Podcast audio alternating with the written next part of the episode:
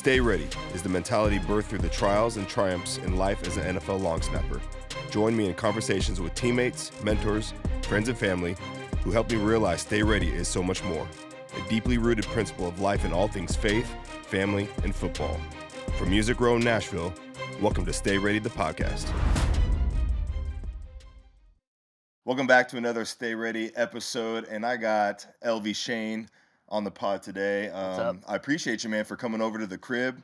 It can be a little, um, I don't know, not intimidating, but a little awkward at times to invite a stranger over to my house for a podcast. Especially a hillbilly like me, buddy. yeah, I saw you. I saw you pull up my oh man, this this guy's good. We're good. But like, there's there's been times where, you know, we used to record at a studio and it's an old like Victorian style house off Music Row, and it's like it's a it's a frat house, Mhm. And it doesn't. It looks a little sketch from the from the street, Yeah. and the studio's down in the basement, and uh, it's like you're going to a whorehouse. And like, I'm, I'm like, I send pictures to every guest that came in, like, listen, this is the stairway down to the basement. The red door's there. Yeah. Oh, it's No- got a red door too. Yeah, no one's gonna kill you. like, trust me, we're good. So like, I sometimes I get a little, uh, eh, just a little awkward, you know, asking a, a complete stranger to uh, come on over. But we're at the crib now. Appreciate you. We got a good view today downtown Yeah, it's Nashville. awesome. This is not sketch at all. No, friend. no, no. It's a little, little better than the uh, than the uh, haunted house down off of uh, Music Row. But uh, I appreciate you taking the time out. I know you uh, you're leaving town here shortly for Mhm. California. Yeah. But to take the time out to come sit, converse, share story, testimony, your journey. That's what it's all about. So, thank you, man. Yeah, man. Thank you for having me. I Yeah, appreciate it. yeah. We've already had a little bit of good conversation. We before got have, yeah, so- man. Uh, without getting too deep, without, uh, like I said to to you earlier, I, I really enjoy organically having a conversation with somebody, get to know them, Yeah. and uh, without sharing too much before we start recording. Um, but let's go back a little ways, just to kind of uh, give some context to our listeners. We've had a lot of artists on the show, a lot of up and coming guys. Uh, you know, we've had several guys who are. Um, more solidified in their career, been doing it for quite some time. Where do you stand right now? And uh, you know, how long have you really been just chasing the the, the musical career? Um, and where did it all start for you? Uh, I was started when I was a kid. My you know, mom says I was born on a Sunday, and the following Sunday she had me held tightly beside a hymnal in Walnut Grove Missionary Baptist Church. So I was hearing music, you know, immediately after being born, and started singing in church. My brother and sister were in a bad accident. My my brother used to sing this this song called "Victory Is Sweet," and so after his accident, he couldn't really sing for a while like he used to be able to. So I kind of took over singing that song and first time singing publicly. Did chorus, choir in school in my younger school years. Quit that in high school because, you know, I liked girls and I was I was afraid that they, they didn't want a choir boy. But uh, uh, then after that, man, college playing uh, playing bars and, and stuff with, with my friend, two of my friends, uh, Chad and Seth. We had a group called 88. We were all born in 88 and rehearsed in this place on this road, uh, 88 in my hometown in this garage. And then I quit for like three years. Uh, after I met my wife, I didn't I didn't touch a guitar or anything. And then one night at a party, I grabbed a guitar and sang a Stapleton's or a Johnson Brothers song, and everybody was like, "You sing?" And I was like, "Yeah." I sing."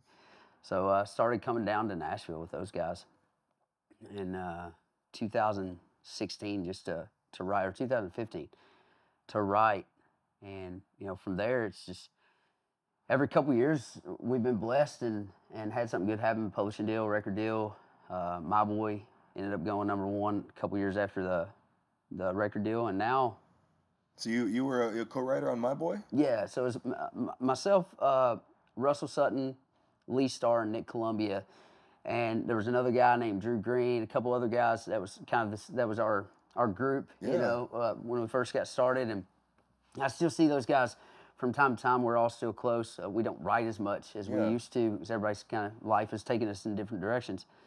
But it, it just started. A, a friend of mine's mom uh, posted a thing on Facebook, tagged me, and it said, "There's a picture of a little boy, and it said, I don't have a stepson. I have a son that was born before I met him." Yeah. Uh, we were talking about that, and we wasn't even supposed to write a song. I don't think we were just hanging out, and idea came around, and somebody spit out the first couple words, and you know, next four hours we just spent out there trying to string it together, and Uh, uh, those, this is one of those we call them God songs. Yeah. You know, there was a fifth writer that night for sure, and I remember Russell coming up to me the next morning in his flame flannel pajama pants and saying, uh, "Elvie, I don't think we know what we did last night." And little did I know how right he was, man. It changed all of our lives so much. And, And who who cut that song? Was it Lee Brice? Or no, it was me. I cut it. Oh, you cut it? Yeah, Yeah, I, okay. I recorded it uh, the seventh time I recorded it because Okay. I, I just couldn't get it right. yeah. And we finally we got it we got it right and went to radio in two thou- in, in 2020 at- Okay. at, the towards the end of the the initial um, abrupt stop to the world you know Yeah. What song am I thinking of? uh boy Is, is, uh that, yeah is it Lee Boy, Brice or is you're it? gonna uh, Yeah, yeah, it's yeah, Lee yeah. Brice, yeah Okay, okay. um So a completely different song. which but- was a great song but uh, man Yeah. I didn't but know I thought, I- but I thought the premise of that song was very similar to what you're It- talking very about. similar, yeah. Yeah, I yeah. don't think it was from it was it wasn't from a uh, a step or adoptive father's Okay, not from that view. perspective. Yeah, yeah, okay. Um, but uh, man, not long before that, I I wrote a song called um, uh, "Drinking Class," Uh huh. and then Lee Brice came out with "Drinking Class," and I was like, so I seen him one time. I can't remember exactly what I said to him. I was like, "I got a bone to pick with you." 1st thing I ever said to him. yeah. I was like, I wrote this hit called Drinking Class, and what do you know? Two weeks later, you come out with Drinking Class. Yeah. Yo, you owe me some money. You know, Yeah. I was just messing around. And he just reached out his big bear paw and shook my hand. I was like, Yeah, I don't, I don't want to fight this guy. Um, but no, Lee's great. And then, and then Boy came out right Yeah. before we came out with my Okay, voice. So I was okay. like, Gosh, dang it, Okay, dude. that's where I. That's Yeah. when you said that. I was like, oh man, that's a that's a hit. So, but but your song that you cut is called Oh Boy, my boy. My Boy. My boy, yeah. So uh, yeah, we wrote My Boy in 2016, and in 2020, uh, we we did like a six week long in studio, five shows a day, five days a week, uh, pres- presentation to all the radio stations. Okay. In uh, the the reporting stations, like 164 of them in, in North America, and uh, or in the United States, Lord. Um, and then it took about a it took a little over a year, and then that song ended up going number one, which kind of I thought started my my career, yeah. but it really it was like the the greatest point in my life for four days. We we went number one. We put my first record out. I had got everything I'd ever wanted out of out of my music, and then things just took a terrible turn, and um, I got really down and trying to figure. So since then, you know, we've we've had a we've had a flop at radio, um, and then since then I've, you know, definitely developed a little bit of a bad attitude around around that Yeah. part. There's a lot of great people in radio, and I and a lot of champions I had, but too often it's it's uh, it's very corporate. So Oh, yeah. a lot of these champions you have, they can't even really go to bat for you sometimes because of what the people upstairs are, are Yeah. telling them to do. Um, so there's a lot of there's a lot of stuff that I was I've just been having to deal with over the last couple of years, which led me this next record I'm working on right now. We call Damascus, and um, it started from a conversation I was having with uh, co-writer Ryan Tyndell about Paul on the road to Damascus. Yeah. I felt like I was definitely on that, just trying to figure out where to go next, you know. So this year I've been solely focused on. Uh, I had to clean my act up a little bit. I kind of fell back into some old ways last year, Yeah. and um, cleaning my act up, spending more time with my wife and my kids, and also focusing on the record writing Sure. and recording. Yeah. So prior to 2016, you know, you're not you're a Kentucky boy, so you're not too far from here. Yeah, Uh, you mentioned about three hours. Three hours northeast now. I grew up about two hours north of here. Yeah. So when music, I mean, where did the really dream start? As far as like, hey, I need to get to Nashville, start writing. So you got the publishing deal before you started recording your own music. Yeah, so I was here for about two years, just writing songs. My boy, I went and played a show in Colorado, um, and one of the guys that was a sponsor for the show, or you know, paid the paid the bill for us to be there. We went to his house afterward with the promoter of the show, and I, we played some acoustic stuff down there. Me and Russell Sutton were, were in a duo at the time called Grassroots Revival, and the guy was like, "Hey man, I don't know what to do, but I want to be involved somehow. How can I help?" And um, so he started a publishing company with uh, with a guy named R.J. Romeo here in town, and uh, uh, Lisa Johnson, who was like had been my right hand man or right hand woman there in the publishing world up to that point. she came on board on that company and book rights and everything. And uh, yeah, they they developed a company based around uh, Russell and myself, and and I'm still working with with that company today, but also now joined in with a company called Warner Chappell. Okay. So it was two years after I got here, got that, and then two years after that came the the record deal. Two years after that came My so Boy. The, so the record deal came before My Boy, yes, yeah. and so as a as a co-writer on My Boy, and then you actually cut that song onto your record. It goes number one. How does that work uh, monetarily? Because I know in the publishing world, for context for people who don't, I'm still learning this whole world that you guys live in. Whether it's as a writer, singer songwriter, artist. Um, I mean the the the the pie is cut in several different ways. Several, yeah. And the more the more you put your name on a piece of paper, the more it gets cut. Okay. Um, so you know, a lot of people think that you sell songs, Yeah. which is a question you always get from from people back home. Have you sold any songs? Well, you don't sell songs. You just you write the songs, and then publishers kind of, if you're not going to cut them as an artist yourself, publishers will send them around to their Okay. friends. You got all these people in the publishing industry that just th- th- they work their hind ends off trying to get Salespeople, they're, they're throwing Yeah. they're throwing the music out there to everybody, see who if wants it. if they believe in you, man, they're they're they're grinding, you Yeah. know. And uh, you know, hopefully you get a, an outside cut. And I haven't had any uh, outside cuts that have you know made it to radio or anything like that. But uh, monetarily, I mean, in the '90s it would have been great. We'd have made all kinds of money. People were buying records and stuff, you Yeah. know. But you know, you you you spend about a year promoting a record if you're lucky enough for it to go number one. A number one record, you know, if it stays on the charts long enough, I mean, if people are just curious for numbers, a number one record would make a million dollars, right? So it's an easy number to go off of. Yeah. Sometimes less, sometimes more. Uh, half of that usually you you give up your publishing. yeah, Um, so half of that money goes to your publishers to Yeah. cover the draw that you've been making a month, yeah, and then the other half of that will go to the writer's share yeah, and uh, and then it's split amongst the writers. Sure.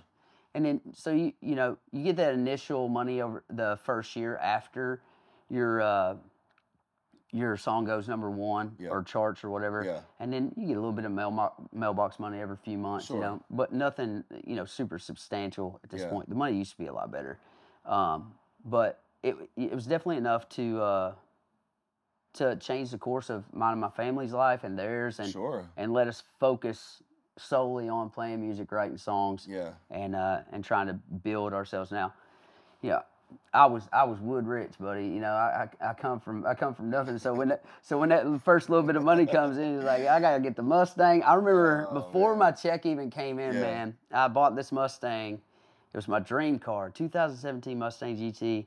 And the day I pulled it off the lot, I had negative twenty-seven dollars in my account yeah, and uh, but I never missed a payment. You Yeah.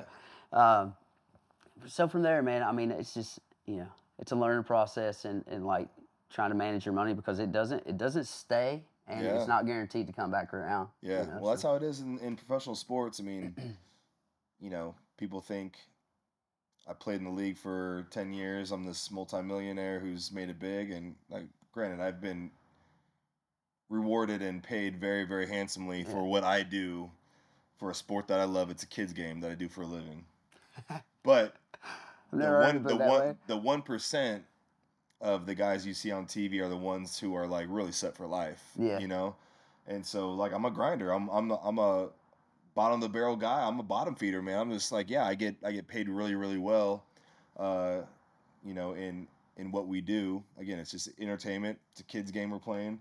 I'm a grown man playing a, you know, an eight year old's dream. And so it's uh but in that in that when we the world we live in, it's it's so easy to get caught up with. We're, we get paid per week, so it's not nothing guaranteed unless Oh, you have like a signing bonus or a guaranteed contract or something like that.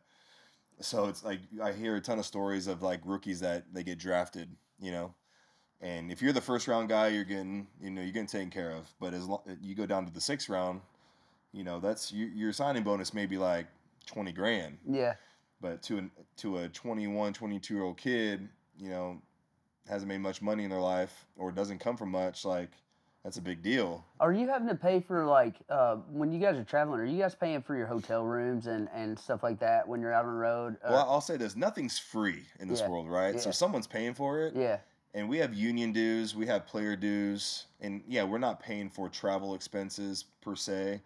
Um, you know, the team covers that stuff.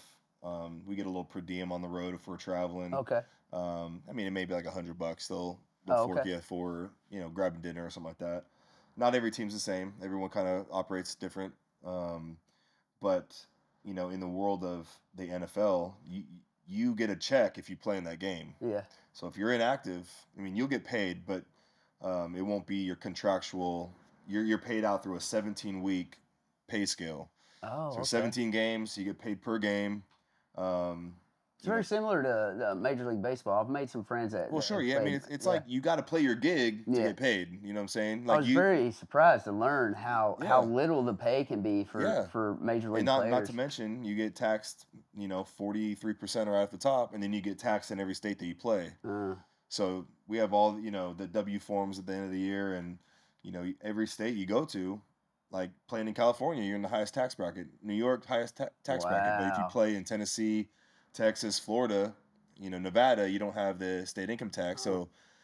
guys go to those teams or try to go to those teams if they're a free agent because you're you're you're making ten percent more of what you would elsewhere. So that it's methodical in, in some ways like that. But what I'm trying to say is like when you, your your story about buying the Mustang before the the check actually came in, it's funny, man. When you these young guys, and I was that young guy once, you make a team, you know how much your contract is worth, so you just assume like that money's coming.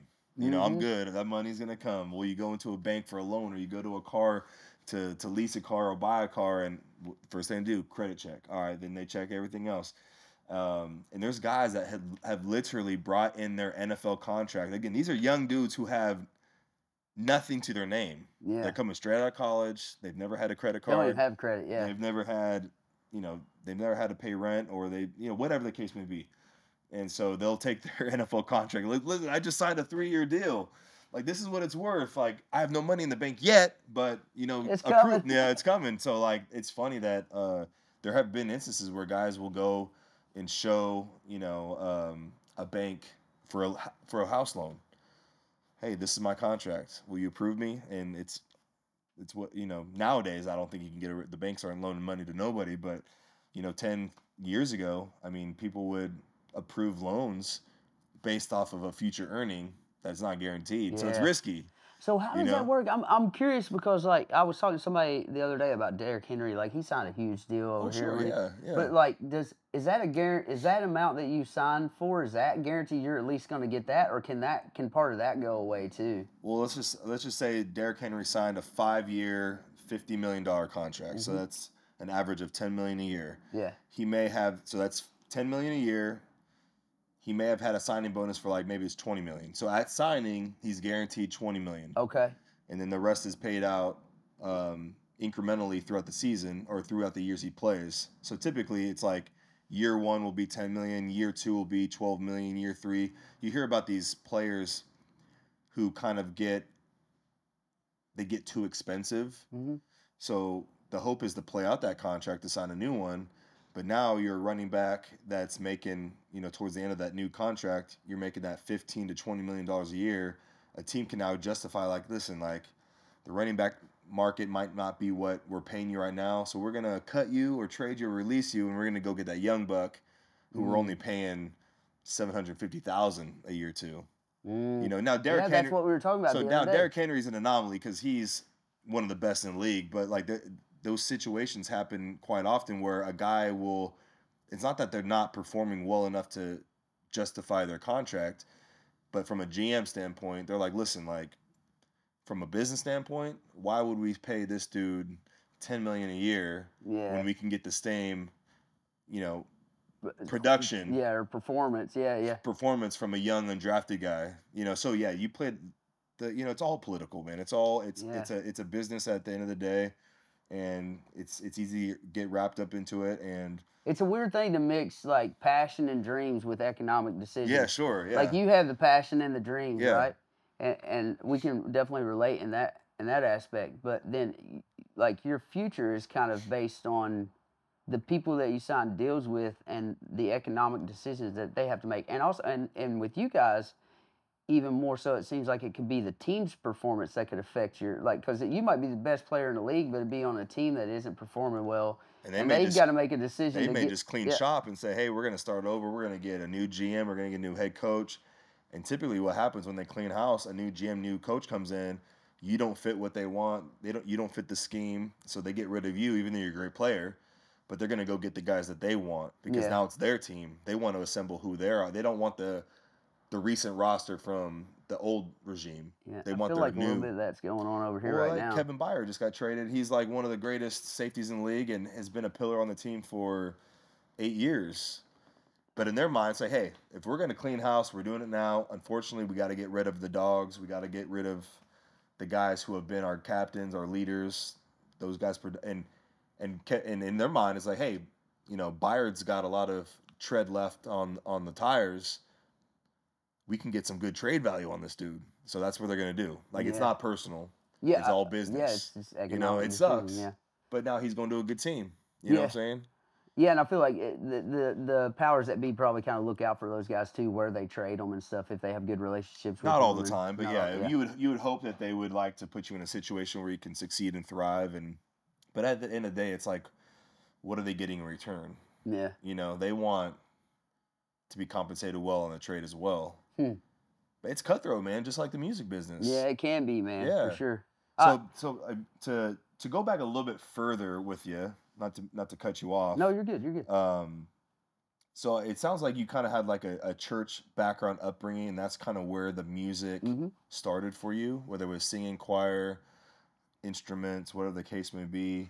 I mean, was there anybody like instrumental, no pun intended on that, but instrumental in your upbringing that really just kind of uh, influenced you in a way that like music was like cool? It was a passion, it was a drive, a dream.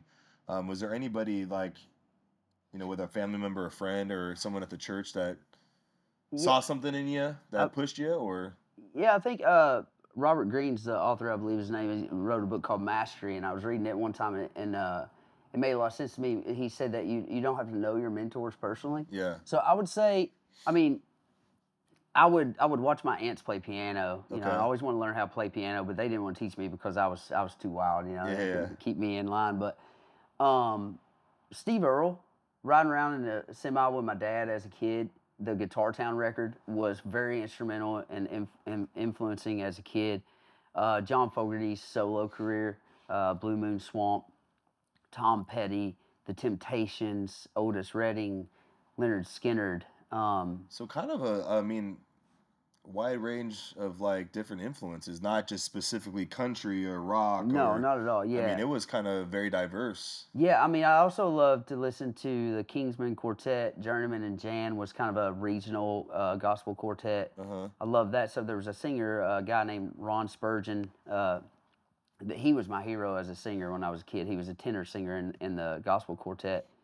Um, but yeah, my grand, my great grandma, she taught me how to play the first three chords on guitar. What were they? Uh, E, A, and B. Okay, no, not G. No, not G.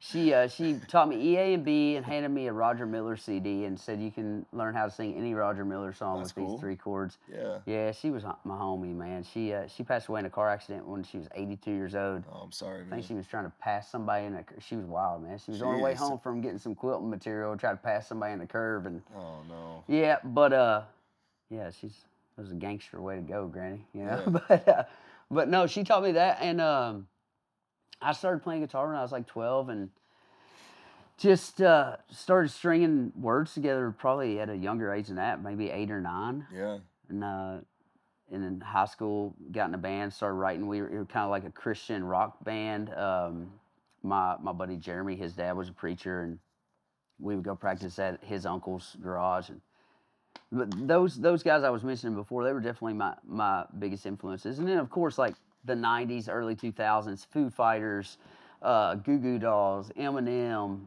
uh, T.I. I was really I was really big into those two hip hop artists in particular.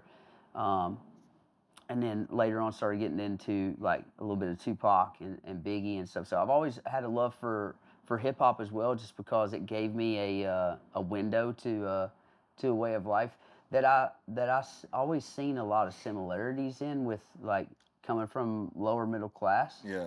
Um, definitely their struggles were uh, in those communities seemed a lot more harsh based on the songs, but I related to that the angst in that music, and uh, and then you know pop punk was really popular too. Yeah. So uh, this whole record we're working on right now is an exercise. Damascus is also a uh, type of steel where you take a bunch of different types of metal and you heat it up and forge it together. And it, it- you've probably seen it. It's got lines in it. It's Okay. really beautiful, really Yeah. strong metal. And so I wanted to try to make this project an exercise in, and grabbing from multiple influences. Uh, I really got into Mac Miller a lot in the process of making this record Really? love his records, love the production uh, and the mixes and, and just the lyricism and all that. So definitely listen to a lot of that. My first record, I like to do this thing. I learned this thing from uh, from Hunter S. Thompson. Do you know who Hunter was? No. So uh, have you ever seen Fear and Loathing in Las Vegas with Johnny Depp? Yes. So it's based on Hunter S. Thompson, who was a writer uh, for Rolling Stone uh, that was born in Louisville, Kentucky, I believe.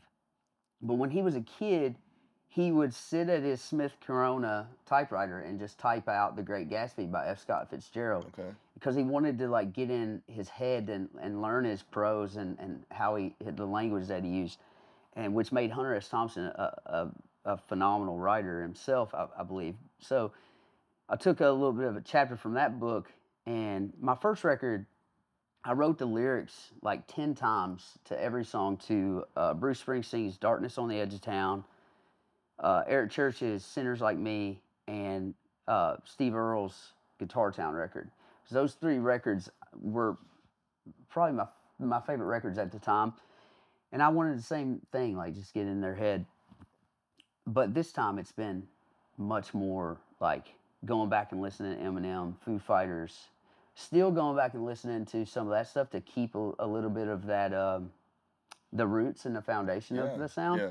But the Mac Miller stuff, pulling that stuff in and experimenting with, with stuff sonically. The first record was very much a tribute to all of my early influences, Yeah. whereas I was I was a little more angry with this record, so I reached into some of that stuff that I remember listening to when I was a when I was an angsty Yeah. black haired teenager, you know. Yeah. And uh, it's it's been fun, man. It's it's I'm excited to get it over with because I feel like there's a lot of stuff in this this record that I need to just get out of my system and out of my Mm-hmm. head. And uh, we'll be done November fourth. And there's some uh, It's right on the corner. yeah, man. And there's some drastic changes, like personally lifestyle changes and stuff that that I have I've made a deal with myself that you know they're still a part of my life until I'm done with this record. Yeah. You know, so I'm looking forward to to that flip in the switch. You know. So this record's been in a in a way very therapeutic for you, huh? Yeah, hundred percent. There was there was a struggle for sure with early on with the music, like turning it into uh,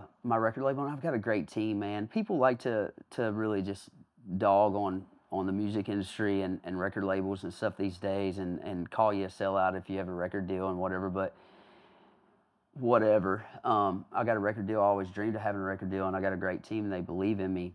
But early on with this music, when I was first taking it in there and playing it for for the powers that be, it was like, you know, we're not going to do this. It's not going to work. Yeah. Um, but it was it was very important to me, and so there was a there was a long. Uh, I felt like I was fighting because I'm always in fight or flight and Yeah. anxious mess all the time. So to me, it was like this long fight. Uh, but eventually, they came around, and and the faith that they've they've shown in me is is has been tremendous. Um, it, it got to a point where I, you know, I had to have a, a respectful phone call with someone at the label, and and just, hey, buddy, I had to I had to have a phone call and just be like, um, look, I, I'm I'm not being rude. I don't want to do this, but if I can't do what I believe in, then I'll just stay in Kentucky and I'll go cut trees for my father-in-law again, or I'll go drive a truck with my brother and my dad. Uh, I feel like I get to do this. Um, I don't I don't have to do this if it's not what I, I want it to be. Yeah.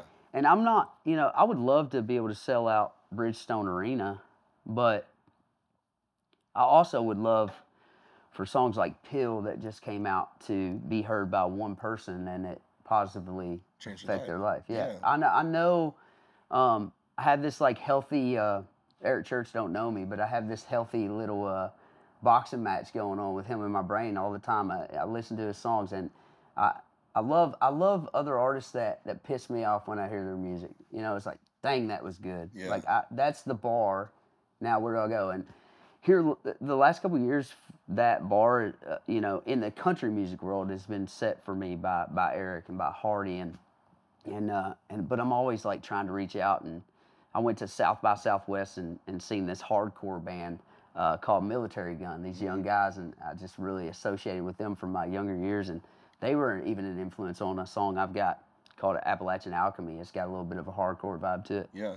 Um, I, I don't know, man. I'm just I I just if I, all I can do is is positively affect one person, uh, and get them to maybe like for instance with pill if if this one person is living this life and they're they're off in in the drugs and and living a, very dangerous life maybe they can hear this song and it can turn them around like homeboy turned me around when my dad sent it to me when i was at my worst and so if it's if it's one person or 10,000 yeah, i win Yeah. you know you do. So, and yeah. you're doing what you love. Yeah, I'm doing what I love to do. I uh, I took a, a change, or I made a change in course about a year and a half ago, where you know after the hit, it's easy to try to chase the money. You know, yeah. go play this show because it pays great, and and go across the country and play this show because it pays great. Um, but I feel like if you do this, I, I, I know now that you can do this and you hit the ceiling and bounce right back down. Yeah. So now my focus has been on going out and playing smaller clubs, mixed with some festivals to make a little money here and there to support the smaller club shows and everything, Yeah. where I can see a trajectory more like this than Sure. this. And It's a marathon, not a race. yeah, absolutely. And I, I've been a lot more happy doing things that way. And it gives me an opportunity as well to stay after my shows and meet people. Yeah. You know, uh, shake babies, kiss hands. They say, or shake yeah. hands, kiss babies. Yeah. Uh, no shaking babies. Um, but uh, it gives me that opportunity. And it's also like a, there was a heavy realization after having a number one. You think you can just go sell out thousand plus cap rooms yeah. You get there and you book this whole tour and there's it's a third of the way full or a quarter of the way full and that can be really disheartening but i, I took that feeling and it was like okay if this is all i can get in the room then why don't we start here let's do 250 cap rooms Yeah. and since we've been doing that now i'm seeing those numbers double triple some places Yeah. and people are singing more and more of the songs Yeah. you know and so it's it's been good i've i've enjoyed the the change in direction and with the music and the and the booking style and, and everything so yeah. far I mean, it's kind of like with football. It's like you you come in as a rookie, you go to the Kansas City Chiefs, you win a Super Bowl right off the bat, and you're like, oh man, this is easy. that's how it felt this that's is easy. Like feeling yes this is how. I mean, I remember I played with uh, Pat McAfee, and uh, his rookie year they went to the Super Bowl, lost. But I remember him telling the story like, man, this is it. Like we got Peyton Manning as quarterback. We're gonna we went to the Super Bowl my rookie year. Oh, this is easy. But then after that, Peyton gets hurt. They go one in fifteen the next season, and he never went back to the Super Bowl. So I can relate to that. I mean, I've never been to the Super Bowl. I've been very, very close a couple of times. Um, but it just makes you realize, like, I remember just feeling like, yeah, I was discouraged in the moment of not getting there. We could never get past Tom Brady. You know, we lost to, I lost to him twice in uh, the AFC Championship, and um, it was like, man, you're so close, but yet so far. But it almost lit like a fire inside you even more. Like you know how hard you work to get to that number one, yeah or you work how hard you get to the playoffs, or whatever the case may be, and you just want it more. That desire and that drives there. Hopefully, use it that way. Um, but talk a little bit more about that early success because I think there's a lot of artists that can relate to that early success. You mentioned like, oh, this is what it feels like. This is what I'm going to be chasing. You you mentioned the word chase, and it seems like there's a common theme when you are chasing whatever that is, that unicorn, that it just al- always leads to some sort of emptiness, failure, or discouragement, Yeah. let down. Can you touch on just a little bit more about?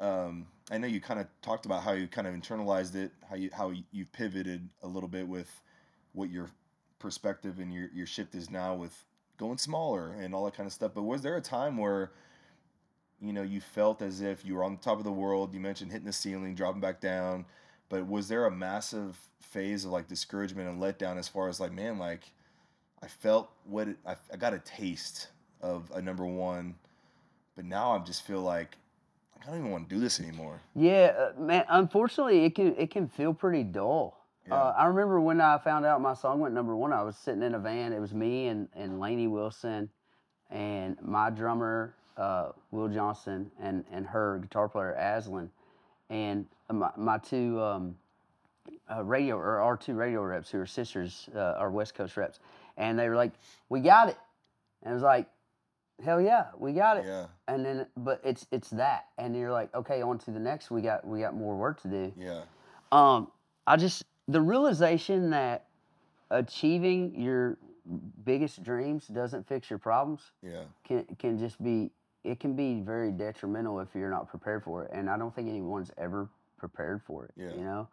You uh you get something but it's not really anything tangible most Yeah. times. Like yeah, it's you, you think that there's a feeling and there's it's all crystal glass and ballrooms and big parties and private jets but it, it's it's just it doesn't change like that you know it's it's very okay this happened nothing's really different now uh, I think you can definitely experience some euphoria from from things like that for a few days. But like I said, it's four days. You know, we put my record out. I went number one.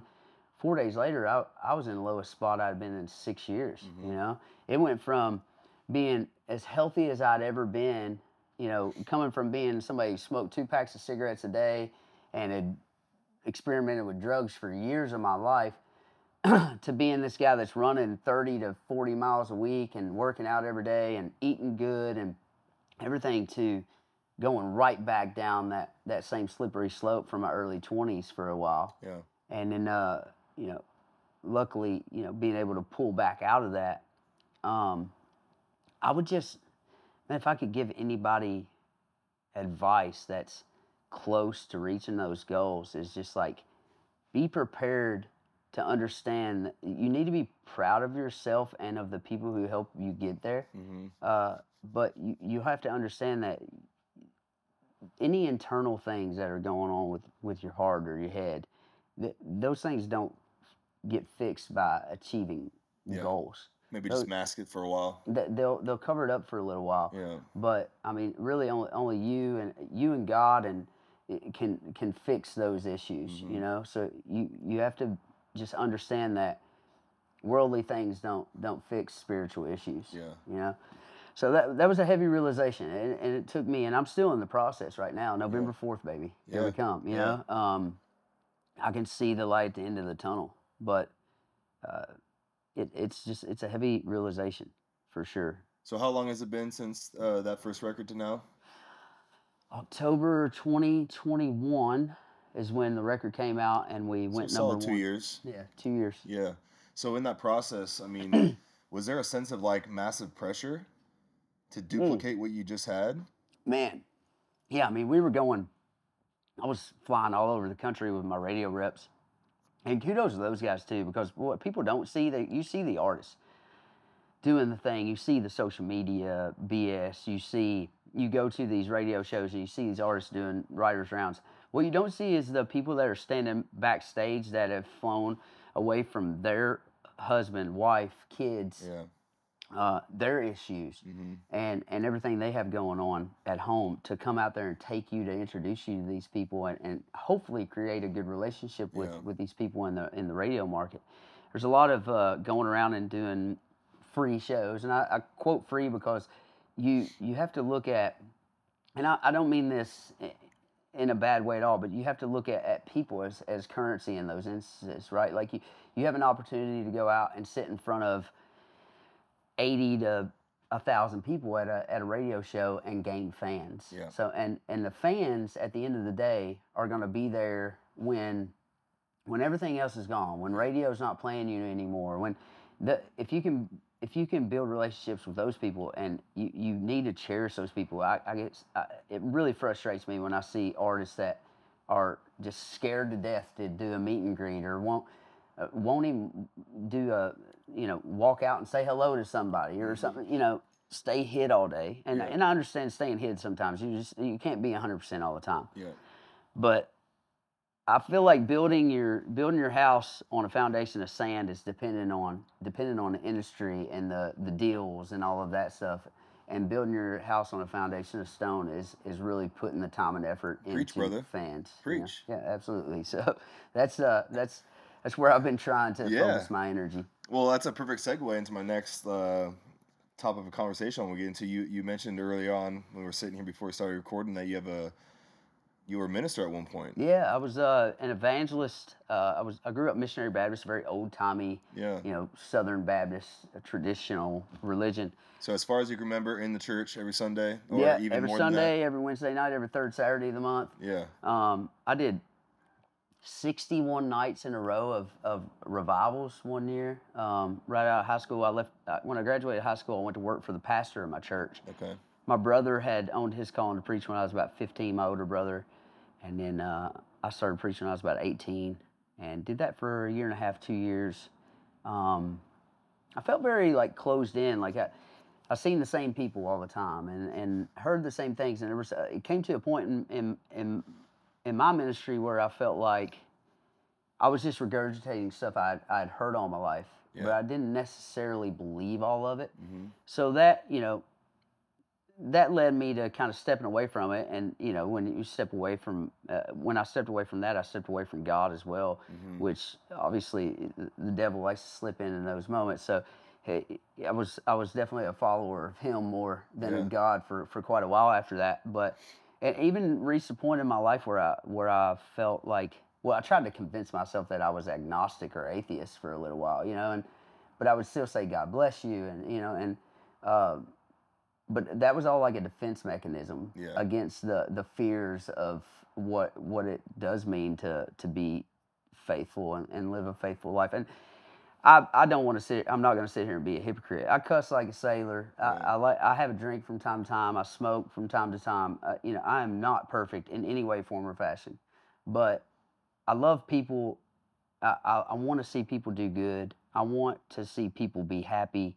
And I, I feel like in spite of myself, uh, God blesses me and my family on, on a daily basis. Yeah. Um, I think when it comes down to it, you know, he, he knows he knows our heart more than than anything, and uh, he also understands that we're human. He's been here. He's been a human. Yeah. You know, so he understands the trials and tribulations, and he knows that we don't we don't have the full force of God ourselves, especially without him. Yep. You know, we don't have that full force to uh, to withstand all these temptations. Yeah.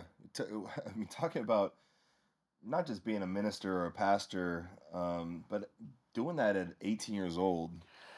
I mean, Tough. yeah, I mean, because I feel like, you know, if I'm an elder in the church and I'm listening to this 18 year old preach to me about about imagine. life and experiences Yeah. and trials and tribulations and, and preaching the word, I mean, I mean, what kind of response would you get as an 18 year old? I still remember it's the uh, Gran Turismo, the movie hmm uh, with uh, what's his name?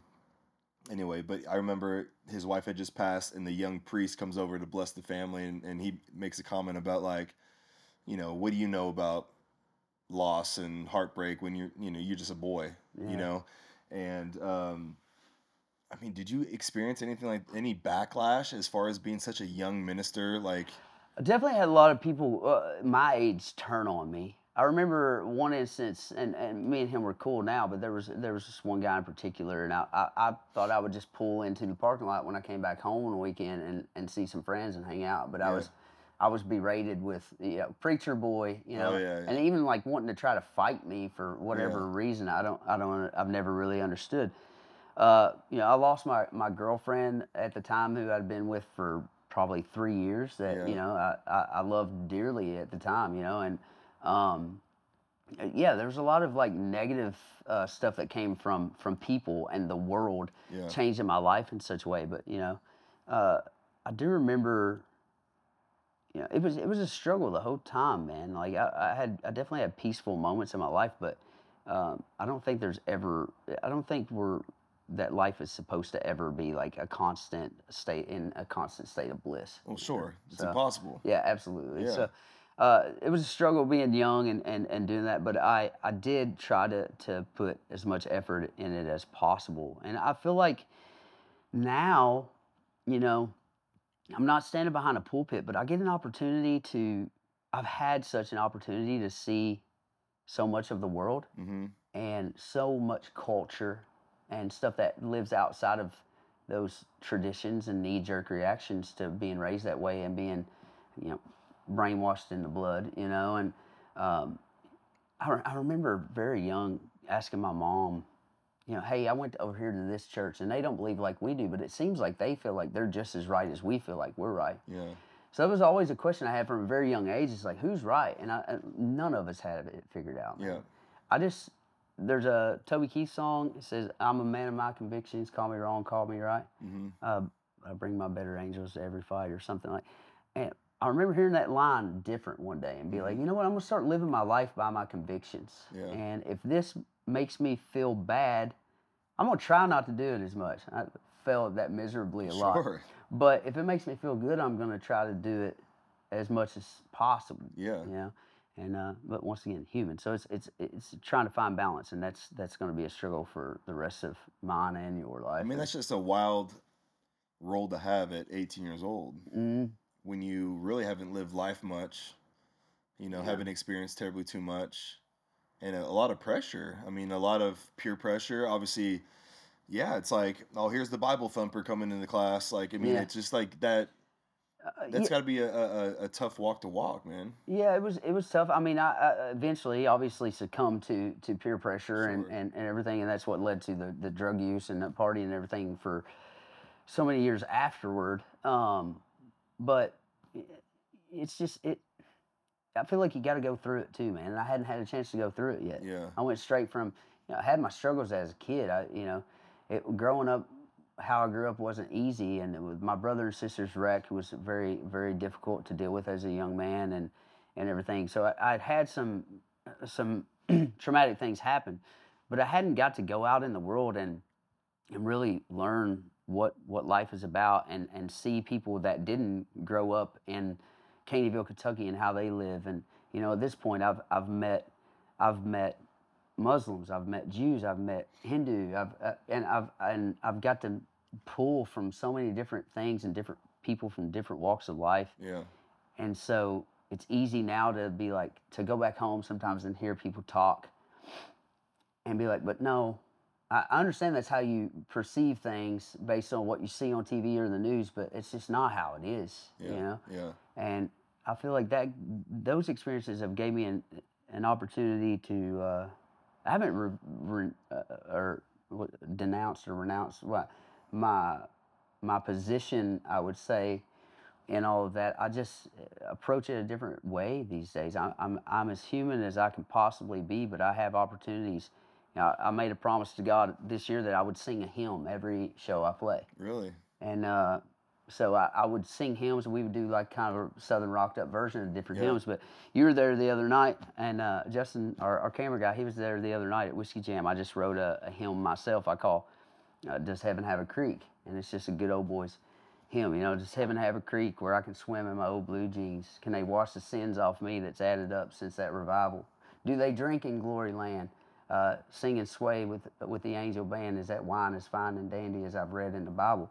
So it's, it's like that seems like much more of a, a humanistic uh, point of view of what heaven could possibly be like versus the, you know, this painted gold street kind of angelic thing that we I, I don't even know how to capture what we look at as heaven. Uh, I read this book uh, that really helped me with my perception of everything by a guy named Mark Eldredge, I believe.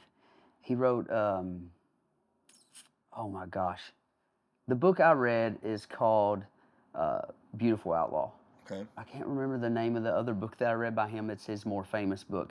But it was a view, we grew up learning about Jesus as um, this cloak wearing, you know, clean cut God that came to earth, you know.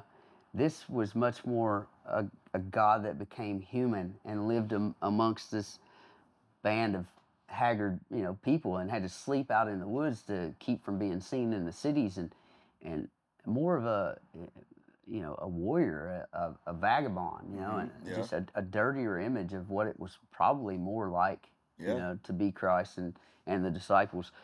back in the day, and that really just helped me, you know, see God as I feel like He might have intended to be seen when He came, and and that was as a as a human who Yeah. had to face the trials and tribulations that we have to face on a daily basis. Yeah. I mean, I think for me, you just mentioned like you're no longer standing behind a pulpit, but your pulpit now is the stage Yeah, I get in to the audience. yeah, I get to witness that way. you Yeah, know? you know, and I think it's a beautiful thing to where you can have that perspective and your role's different, but it doesn't mean that it's not an opportunity for you to share your faith, be vulnerable, meet the fans, help change a life, share a story on stage. And it's like for me, and I share this all the time on the podcast where you know, in the past recent years, I've really God has revealed to me that like, hey, the locker room, that's your ministry, man. Like that's that's where you can be a disciple That's cool. in some of the darkest places. You know, again, everyone thinks the music bit biz is glitz and glam. Sports is no different, but there's a lot of darkness and a lot of broken people within our industries. And you know, if you're a believer, you know you're called to spread the good news and be a disciple. So I feel like it's an honor and such a privilege to be on a team to where I'm one of the old guys, but I'm also I have the opportunity to open up to somebody that I don't we have nothing in common other Yeah. than football. But one thing can be in common is our faith. Yeah. Or and I can share you know, I can share my experience. I can we can uh, go through scripture and a Bible study. So that locker room is an opportunity for ministry. The football field is, you know, is a ministry, you know? You can be very surprised by people who want to have the conversation too. Abs- It comes out of nowhere. Yeah, I mean, like From the, the least likely person. yes, the the most roughest, toughest, Yeah, absolutely. haggard, drinker, whatever, Yeah. partier. Uh, they they want to have the conversation more often than not, but they feel, I feel like they feel so judged or not. They are hypocritical to Yeah. to have that conversation, and it's like because of whatever the establishment has created this view of what it's supposed to to be to what you're supposed to be to be a Christian. Um, you know, there's this great speech that I believe the governor of Mississippi gave in the 50s about alcohol. hmm And uh, I'll, I'll try to send it to you. But it, it points out all the bad things that alcohol can do, but then it points out all the money that it, it filters into the, uh, to the school systems through taxes and how it can, can loosen people up to have good conversations. And obviously, you, just being a drunk is not the way to go. Yeah. But I've had some of the, the greatest conversations with, with friends and, and just random people at a bar about about God over over a, a glass of whiskey or a beer. You know, when we weren't just getting trashed. And Yeah. people might disagree with that, but Yeah. it's my personal experience. You know, Yeah. and I don't feel like when I left there, God was like, "You shouldn't have been drinking with that man and and talking about me." Well, you know? Jesus walked among the sinners. Yeah, well, he also in Matthew it talks about, you know, they ask uh, Peter or, or or someone, you know, why does why does your uh, why does your uh, leader hang with these tax collectors and sinners? And I'm paraphrasing here, but he said it isn't the the well who need a physician. Yeah. You know, Yeah. you know, so. And we all need a physician, baby. Yeah. Well, you know, the church is a hospital Yeah. for the sick, and we're all sick, and we need we need help. And it's just, I mean, I think it's just really cool that you've been able to uh, have your eyes open to the opportunities that you have now, and you've got, you've gone through a lot. It seems like, and um, you know, you've you've never even even though you've drifted, and we've all drifted, we've all wandered. You Mm. know, I've strayed off the path several times, and and will do that. You know, from time to time, the rest of my life. But that faith seems that you have never lost. Um, I know you mentioned that you were you were more of a friend with the with the devil than you were with Christ, and we can all relate to that. I mean, we we dive into things and we get caught up in the in this worldly thing, and I mean, we live in a in a society that's just it can swallow you up and consume you, especially with social media and and um, you know in, in in your industry too. It's like you know it's in what I do as well. It's like you you want to fit in, you want to you want to feel you like the recognition, you like the you know, you like the likes, the clicks, and the somebody wearing your jersey, and all these things that you feel like give you so much satisfaction, and, and it just it's that's not really what It just Gives gives, you you, that. yeah, it just gives you joy, not happiness. yeah, You know, and it, it, fades fast, yeah. you know, very very short shelf life. for sure. Yeah. You know, But, you know, I mean, I'd love to have a mansion just over the hilltop, but if if all I got is a, a shack by by the River Jordan, then uh, then uh, I'm still there and not the the, the Yes. opposite. So I know, uh, and, and uh, obviously we should strive for for more. Uh, but I, mean, I think you just just try to be get up and go out into the world every day and be good to people. Yeah. Do right by yourself, your family, your friends. You're gonna have moments where you fall short, where you you uh you're just not who you'd really like to be. Yeah. You know? But that's just part of being human. Don't don't beat yourself up too bad about it. Just you know, have a personal relationship and try to do better the next day. Yeah. Have you had anybody uh, that's whether it's in your band or in your crew that you know has uh, just been kind of your steady hand to where you know you got some accountability on the road, you got some accountability within your record label or anything like that? Most of the guys I'm on the road with right now aren't aren't believers. Yeah. Uh, I do have I have one guitar player that he, he definitely is is on that side of things with me, and uh, you know he's he's he's got my back. Sometimes we're having conversations, but but I also have great conversations with these guys, and uh, you know I hope that I hope that you know they'll they'll change their their view. I know one guy in particular I, I, I play music with. You know, he grew up very much like I did, and and the way that we grew up can be very. You grow up thinking that God's this scary monster that lives in the in the you know wood stove at church that is just going to come out and get you and Yeah. take you to hell if you don't live right. But you know, throughout the experiences I've had, I've, I've learned that he's very uh, patient and, and steadfast in, in his in his love for us and and uh, just trying to steer us in the right direction. We just have to be receptive to it. Yeah, that's one of the probably the, one of the biggest misconstrued things about being a believer is being a God fearing man. Like, what does that mean? You know, like fearing fearing the Lord. What does that mean? Like, I got to be constantly, t- you know, walking on eggshells and it's gonna strike down on me at any Yeah. time. And it's like it's not really that. It's it's what you just mentioned. The all encompassing like just the loving, the gracious, the patient, um, gentle, you know, Lord that we serve. You know, and it's like. Uh, I think I had that perspective as a kid. Like, Yeah, if I sin, man, yeah. You know, burn in I'm, hell I'm gone. forever. I'm Yeah. gone. I'm a goner, you know? Yeah, you know, and, and, and maybe there is an aspect of that, but I just, I don't know, man. I, I feel like fear. I, the the original uh, translation of the word that we, we turn into fear, and that's preaching hellfire and brimstone preaching was was meant, meant respect to respect and Mm-hmm. Yes. to revere. Yes. You know, so you know, you just need to respect and, and understand when when something's on your heart that because you did something that fell short of the glory of God, instead of you know just continuing to do those things and ignore those feelings, just maybe open up a little bit and let that in and, and try to let it steer you in a different direction next time you're in that. Well, that that- conviction, yeah, you know, that's, follow I think, that- be a man of your convictions. you know? yes. Yeah. I mean, that was the biggest thing for me in my faith was, um, was, yeah, I, when I, when I would do something wrong, um, obviously young and, and immature in my, in my walk, my faith, like I dove into the same sin over and over and over and over again. And it wasn't until that conviction just slowly started creeping into my heart, my soul, where, all right, I don't like the way this feels. I don't like the way I feel about myself. I know it's wrong. And that was when I started to make that 180. Um, obviously, getting more into the word, being around guys, doing more Bible studies, going to church more regularly. And that doesn't fix anything. It helps you. It's a tool, you know, and, um, but that conviction, I mean, it's really, it becomes heavy, you know, when you, when you dive back into something you know you shouldn't be doing, whether it's pornography or drinking or sex or whatever the case may be, it's just like, man, like it hits you so hard that you just don't even want to do it no more. And yeah, sometimes we do fall short and go back to it, but man, that conviction is so real, and it's a good thing. Yeah. It's it's a, it having conviction is a very powerful, positive thing if you utilize it the right way. Yeah, I, I talked to my mom one time when I was frustrated about things, and I was like, you know, I, I don't understand this fear thing. You know, why we why we we're so strong about fearing God, and she's like, well, fear is designed to help you not do things that can hurt you. And I was like, well, what about the guilt? You know, and she's like, well, the guilt can keep you from doing it again.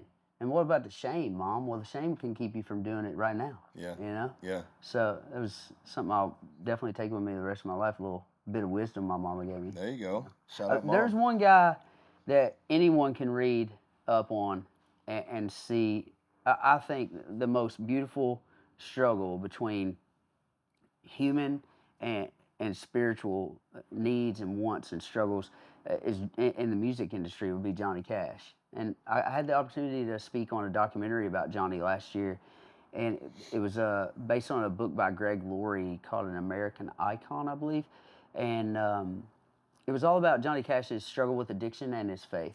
hmm And this is a man that was very faithful and, and very well studied in, in uh, Christianity and, and the Bible, but also had on again and off again struggles with, with addiction throughout his life. hmm But in the midst of these struggles, he would go out with, uh, with Billy Graham and do these uh, crusades and, and sing music. And, and one time he was like, Well, should I, you know, he's very strong in his faith at one point in his life, should, should I stop I believe he was talking to Billy, and should I stop singing these songs like Folsom Prison and stuff? And Billy was like, absolutely not. That's that's what makes you relatable to these people. Yeah. You know, They're- these people that have been to prison, or these people that do struggle with addiction, or or whatever. Then they know that hey, that guy's like me. I can be there too. I can have that relationship too. So I mean, one of his most famous performances was at Folsom Prison, yeah.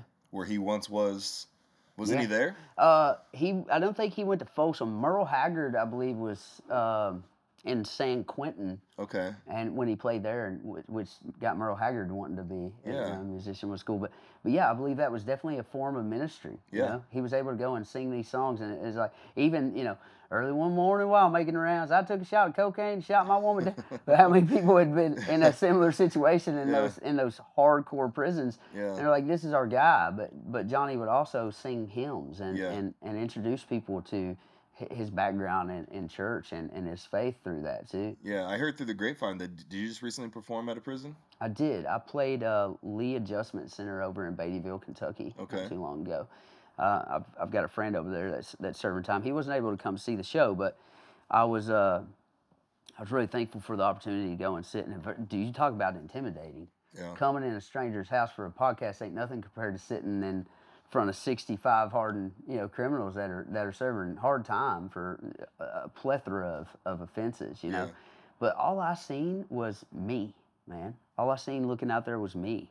And it was like, there's definitely things I've done that could have put me in that chair, in that brown outfit, you know, compared to where I was sitting. Yeah. And I think we, we forget that too often. And, I, you know, I just want people to to see that these are humans, you know, that just made mistakes. We- Too often we, we chalk people off who are drugs and and other things that land you in prison. We, we just chalk it off that's that person's worthless, and I do not agree with that at all, man. Yeah. If, if any these guys can build a, a freaking sub speaker out of paper, Yeah. these people can be valuable in our communities. Yeah. We need eh, we just need to we need to turn the prison system into reform instead of labor and you know just lock them away away from society so we don't have to worry about them disrupting our happy lives anymore. It's you know Well, because the pattern is they get out and they do the same stuff. yeah. You know, Yeah. unfortunately. Unfortunately, yes,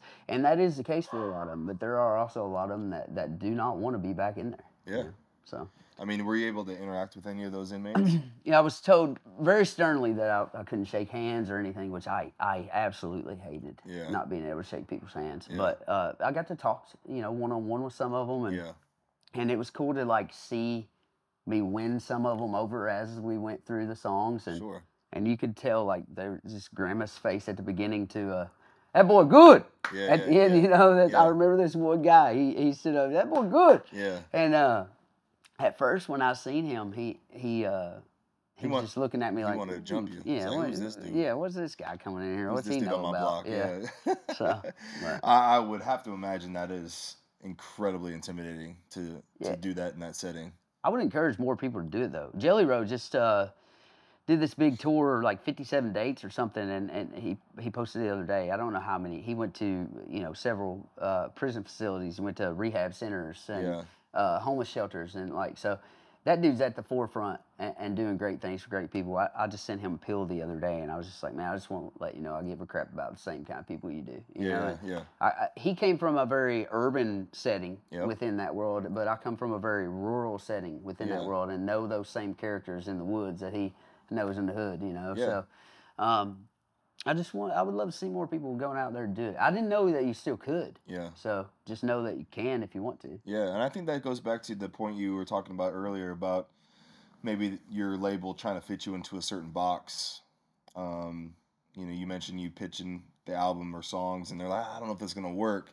I feel like there's like a shift, and you correct me if I'm wrong because again, I'm not in this world, but fans want to hear stuff that they can relate to. Man, we're coming out of hair metal and going into Nirvana right now. Yeah. And, and I feel like music always does cycles. Yeah, But we're coming out of this really clean bro country phase. Yes. And then people like, you know, Zach Bryan, Tyler Childers, Jelly Roll, people who who don't look the the clean cut part and all this stuff and and don't sound the clean cut part.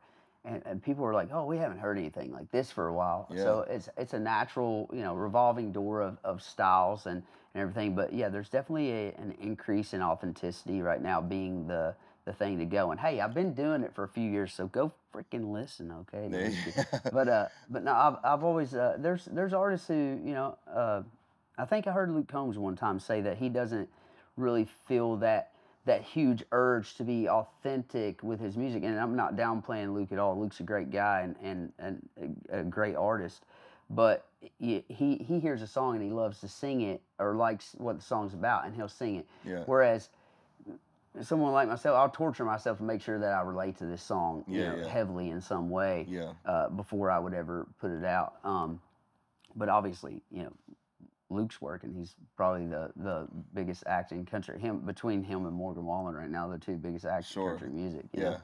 But yeah, I just I also I come from you know the, the Steve Earles and the uh, the John Fogertys and and the, the the White Stripes and the Black Keys and and and all that stuff too. That was just a little more rough around the edges. So that's that's what I it's like. like Hardy with the song "Sold Out." Oh, man, dude, you know saying? man, Like, that hey, song that song slaps so hard. it does, doesn't it? I, I remember the first time listening to it. We were on the bus, Yeah. and uh, I, we turned it on and we were all just jamming to it. It's a great song. I mean, it's like if I had a if I was a WWE wrestler, and that'd be my walkout song, Yeah. something like that, you know, or, or going to the batter's box. Like, yeah, Dude can scream too. That's I a know, talent. I know, man. But it's again, it just goes back to the point. It's like these, you know, these artists are now getting on bigger stages, and you know, their music's being streamed like crazy. Now it's hitting the radio, and it's just not. It's the untraditional country, you know. And I don't Yeah. even know if it is country, but it's it's being played in, in all markets and and on the on the country radio. And um,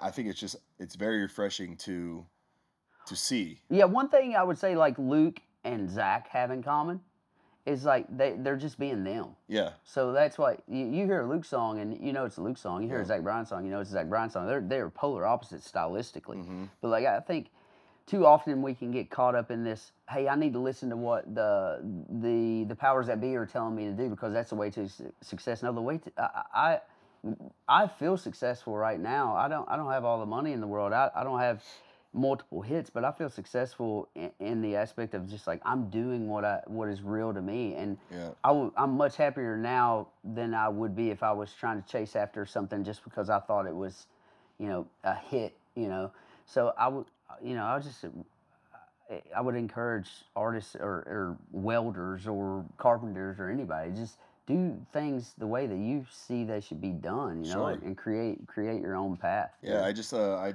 joined my first uh, Music Row Ministry Bible session last Mm-hmm. week. I don't know if you're familiar with it, but um, it's Jordan Rowe, I believe, uh, kind of facilitates it. Mhm.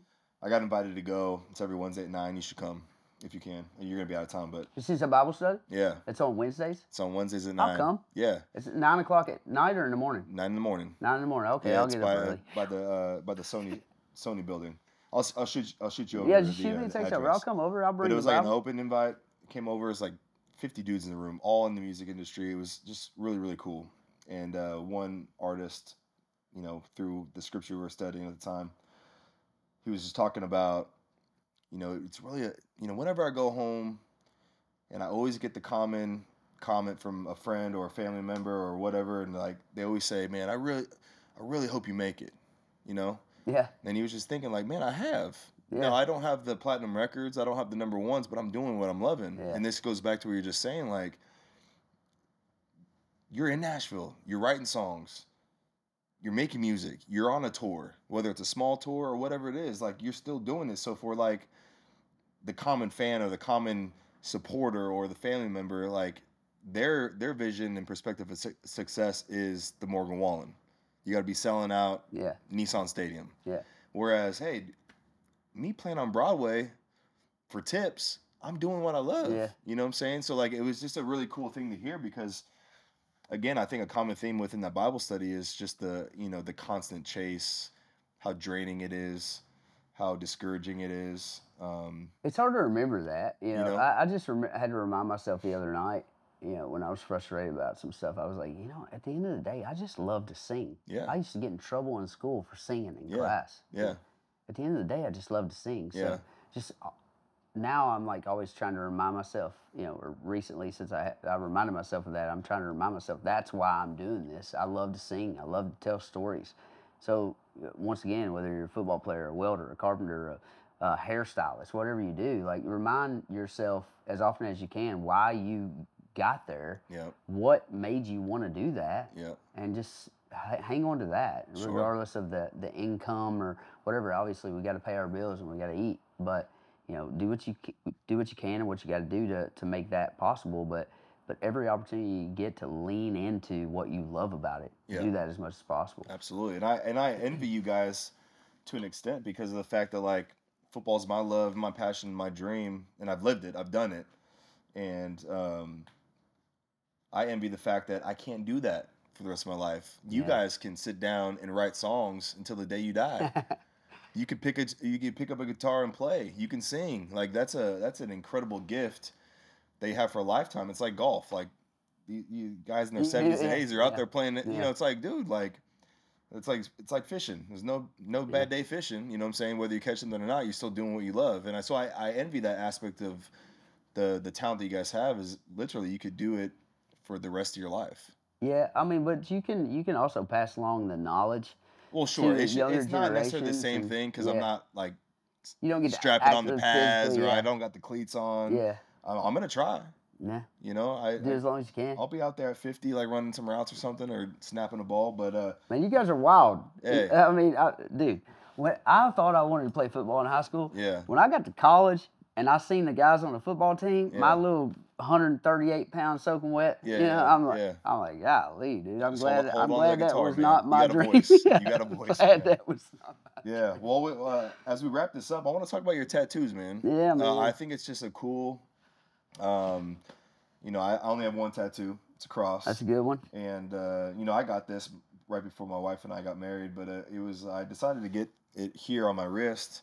You know, if I shake a hand, somebody will see it. Yeah. Maybe maybe brings up conversation or it Yeah. brings up curiosity, and so I think it's cool. But like I've always admired tattoos, and for you, you got a bunch on your arm. I'm know. I'm pretty well covered. My mom don't like it, but yeah, uh, but you can know, you can you share some of the story behind uh, maybe some of the ones that are maybe the most meaningful to you? Yeah, there's definitely. Uh, I've got I've got another woman's name tattooed on my chest, Lucy. But uh, there it's an it's an inside thing, you know. So that one's pretty special to me. Yeah. Um, it's if you, you'll see on my first record that on the back it says "I love you, Lucy," or "Thank you, Lucy, you saved my life." Okay, Um, and nobody really has to know exactly what that's about, but I do. yeah. So I, I love that one. Does I your mean, wife know who Lucy yeah, is? she, she knows yeah. what's going on. Yeah, Yeah. absolutely, and she and she loves it too. Um, you know, this is kind of comical. Well, you uh, just got this one what a few days ago. yeah, and it got infected on me. The first one I've ever had any trouble with, and it's a it's a little cheeky devil. So it's like, uh, okay, I get it.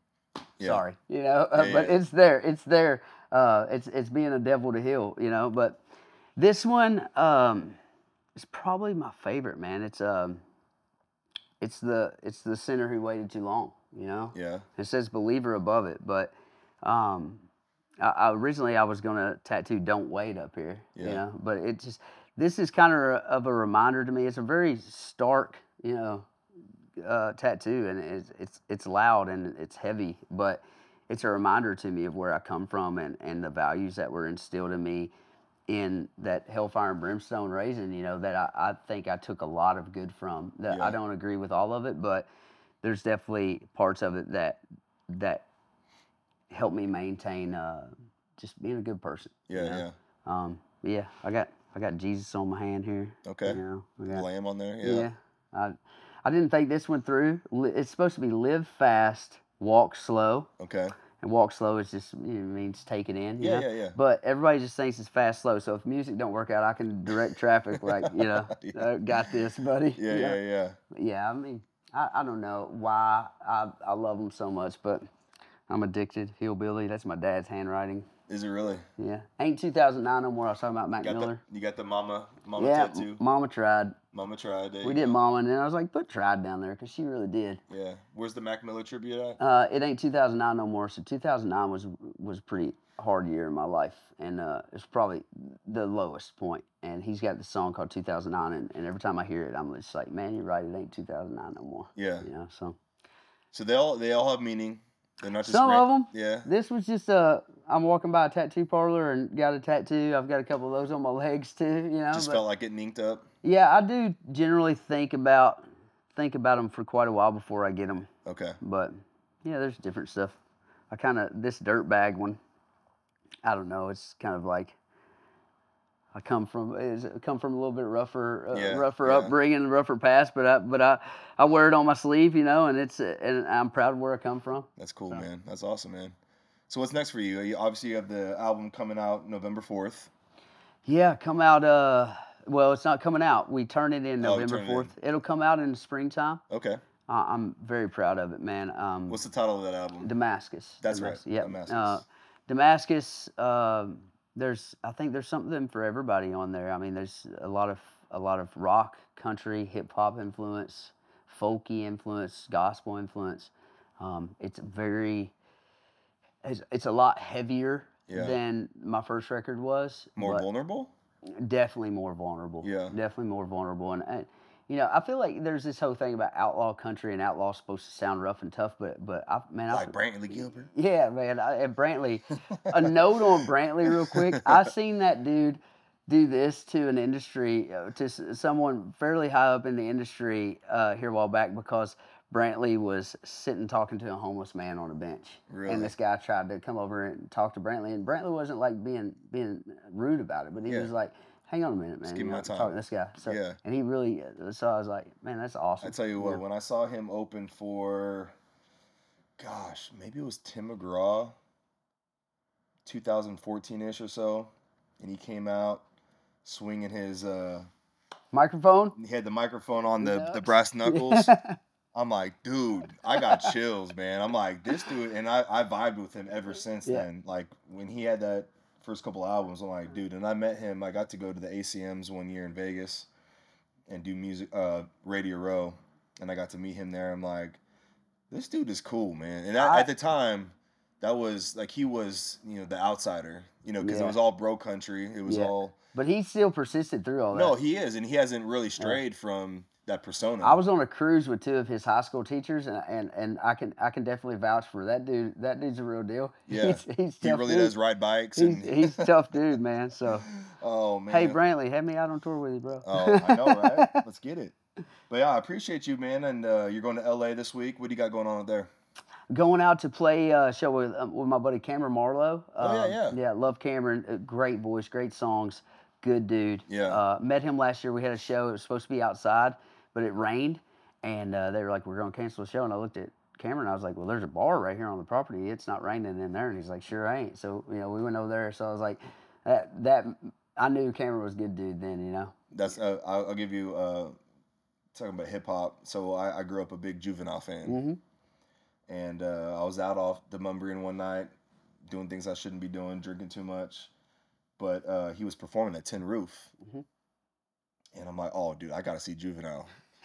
When back that thing came up Yeah. out in like 2000, I was there, man. and I was uh, and I was- Sisqo. and yeah, and I Oh, was in high school. Like that song was a banger, and uh, I was like, I got to see this dude. Well, it was raining outside, and they had the, all the they had the stage all set up outside. You know, well they were gonna cancel it, and he was the same thing. It's like, no, let's just go into the the bar. So he performed, and I Oh, was was front row. I was I was Snapchatting the whole thing, and like it brought me back to freshman year in high school. Where I'm at a I'm at a dance and all the senior girls were doing that thing on the dance floor and I was intimidated as all heck. And I'm like, bro, like juvenile, like that that album was a banger, bro. Oh, I remember, man. I was in middle school when that came out, but I, man, that was uh that was an interesting few years in, in MTV and hip hop and don't don't. Oh, when that. Oh my Yeah. gosh, bro! It just brings me back. and man. Dre. Forgot about Dre. Oh all came out. all that stuff like, came dude, out at that like, time. When Eminem, oh my god, it just was like you, because we're relatively the same age, and so that genre of like hip hop and rap was like, It was just fun, man. dude, and Fifty Cent came out, and like I just I I still listen to all that stuff to this day. Yeah, I was I was still blasted every now and then Oh. myself on the road for Yeah, sure. yeah. I, I usually go back to Eminem more than more than anything. Yeah, But uh, but yeah, I love there's the much there's much harder rap that I've I've kind of got into as well. Just like like I was talking about earlier with Tupac, Nipsey Hussle, man, I just got into him recently. That guy, he says in one song he was two he's Tupac of his generation. R.I.P. The guy was was brilliant, and there was a lot of love. There was a lot of contrast in him and Tupac. There's a lot of love, but there's there's a lot of there's a lot of hate too. oh know, yeah. so. Well, my mom didn't appreciate me listening to Tupac's Makaveli back in like 1997 when that album came out. So. I would imagine not. I would imagine not. Well, I appreciate you, brother, man. God bless you on the road You and, too, and, man. the endeavors coming up and excited for you and got yourself a new fan. Thank and brother. uh, I just Appreciate appreciate you coming in and sharing your story and opening up a little bit and sharing your faith. And you know, my prayer for you, man, is just continue to be a shining light in your industry. And uh, when you're on stage, you know, just use that as your pulpit, man. And and uh, hopefully we get to hang out more and and uh, I come well, I got to you play. come and- see you one Wednesday morning at nine o'clock. Sounds like. yeah, so. man. Well, I I I don't know if I have the authority now because I'm I'm just a rookie in that game to throw out the invite, but I heard it was an open invite, so I'm throwing you the invite. Well, if they trying to keep people from coming to learn No, about no, God, no, then I I, know, won't I be there anyway. No, yeah, it, Yeah. but it, it's uh it's a great uh gathering, uh great fellowship Wednesday morning 9 a.m. right off Music Row, um, and I think it's it's special, man. So I'm excited to go tomorrow morning. But yeah, whenever you're back in town, man, let's, let's make it happen. Awesome, buddy. Thank you. All right, brother. Appreciate you. Elvie Shane, Take care. thank you, bro.